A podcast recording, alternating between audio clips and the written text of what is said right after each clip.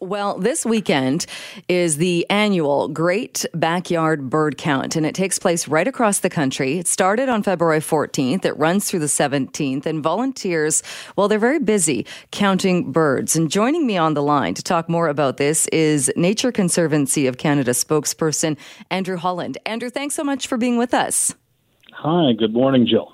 Uh, what is the importance of, of having this bird count every year?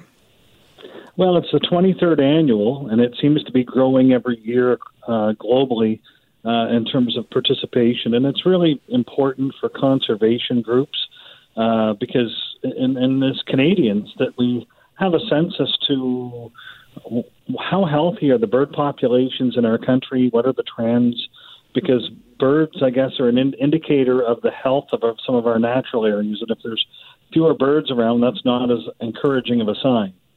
And so, uh, walk us through, if you can, how does it work? Volunteers sign up, and then how does it actually work during the weekend? Sure. Well, it's, it's actually underway right now. In fact, around the world this weekend, there's been over 13 million birds counted, and you can track that on a website. Uh, so it's kind of cool. It's just ebird.org.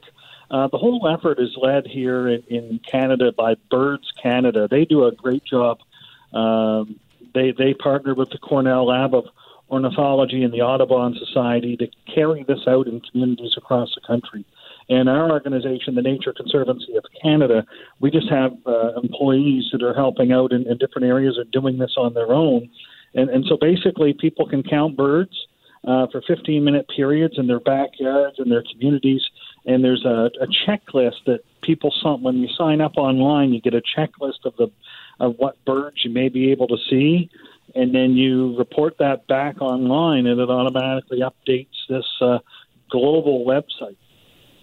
And do you need any background in watching birds or in, in birds in that? Are you, uh, is it uh, for a volunteer? You'd have to know, are you concerned at all that somebody might identify a bird as one type of bird, but it's really not? It's something else completely?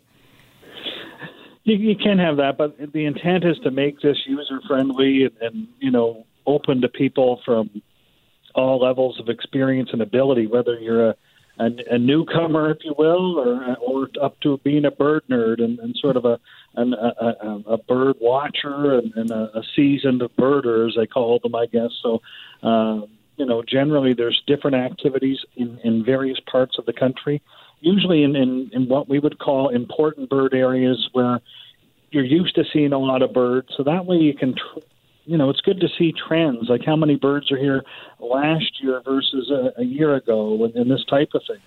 Uh, you know, in BC, for example, last year it was the second largest province in the country for participants. There were over 3,000 people who participated and submitted checklists. Ontario had over 6,800 people uh, participate last year, and globally, Canada was the third largest country in terms of the most people who were who participated in this. And that's that's very interesting. Do you do you remember what country was on top for bird counts? Yeah, United States was uh, tops, followed by uh, India. And uh, all this stuff is really cool. I, I mean, the, the website is neat. Even if you're not a, a bird enthusiast, you just go to birdcount, all one word, dot org.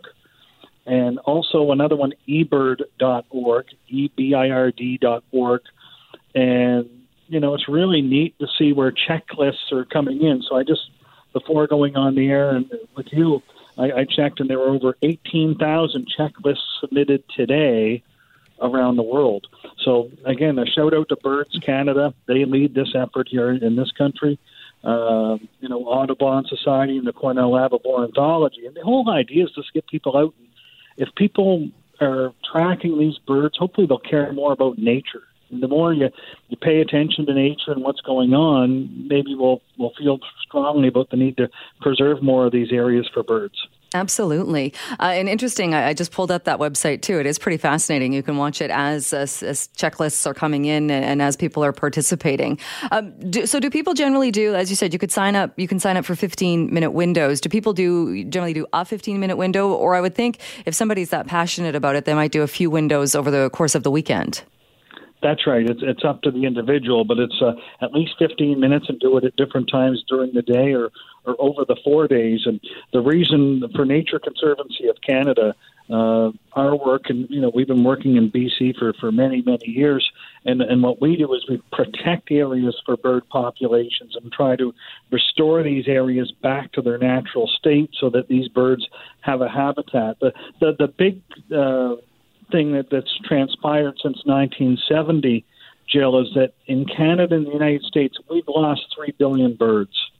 3 billion birds is a lot, and that's the uh, a demonstration of how populations have declined a lot. So, uh, one of the key drivers of that is habitat loss and climate change. And so, by preserving areas uh, that birds really need to nest and feed and survive, you're giving them a fighting chance to recover. So the Nature Conservancy of Canada is setting aside areas in BC, uh, you know, restoring them or buying the land or accepting land donations to ideally have these areas as conservation areas uh, for. Uh, for various bird populations.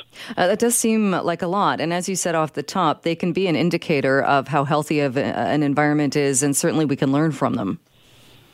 Absolutely. And, uh, you know, it's it's uh, a, a neat thing to go out with uh, this time of year with a nice toque and boots and a jacket and get some fresh air. And you know, if you have snow on the ground like where I live, uh, bring the kids out in a toboggan and and, uh, and, and get out and, and get some fresh air and, and uh, take it in. And it's just something to do. And, and and what I mean by that is just citizen science is really important and any ways that we can have more Canadians involved in, activities such as this and reporting uh, nature sightings, it's it's quite helpful. And uh, you know, the more people that feel strongly about nature and the need to protect it, uh, the better off we are. Because we're uh, here in Canada, we're not making more land, so we need to protect a little bit more of what we have.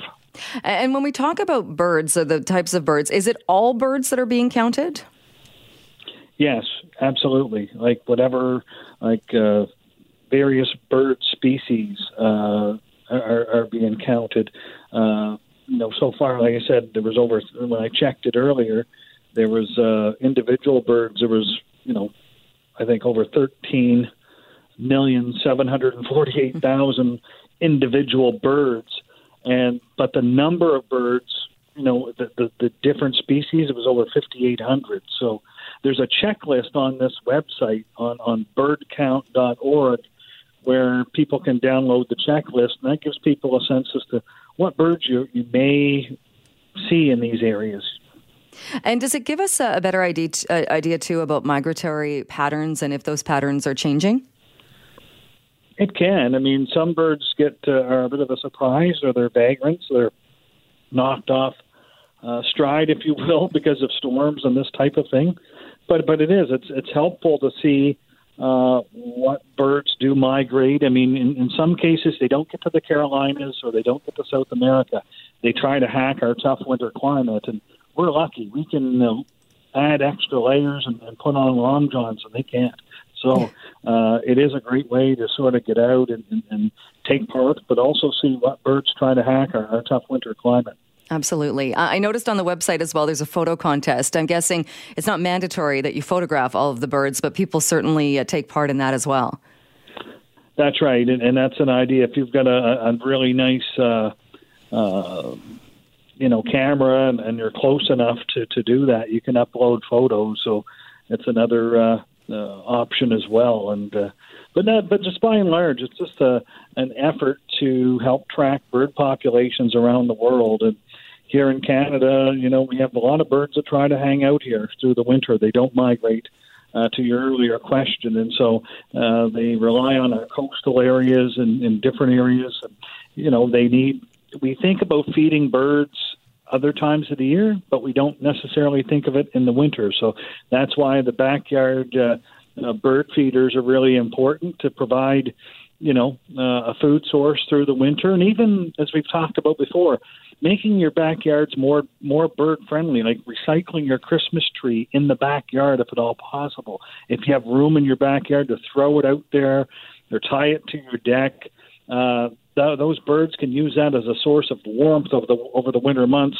And, and some people do that too. They they put out their Christmas wreaths, put it out in the backyard. Either you stand it up or lay it up against another tree or tie it to your deck. That can be a source of warmth for uh, at least three or four months over the winter to help birds out. All right. Great advice. And I know a lot of people taking part this weekend. Andrew, thanks so much for your time. Appreciate it. Uh, my pleasure. Thank you, Jill.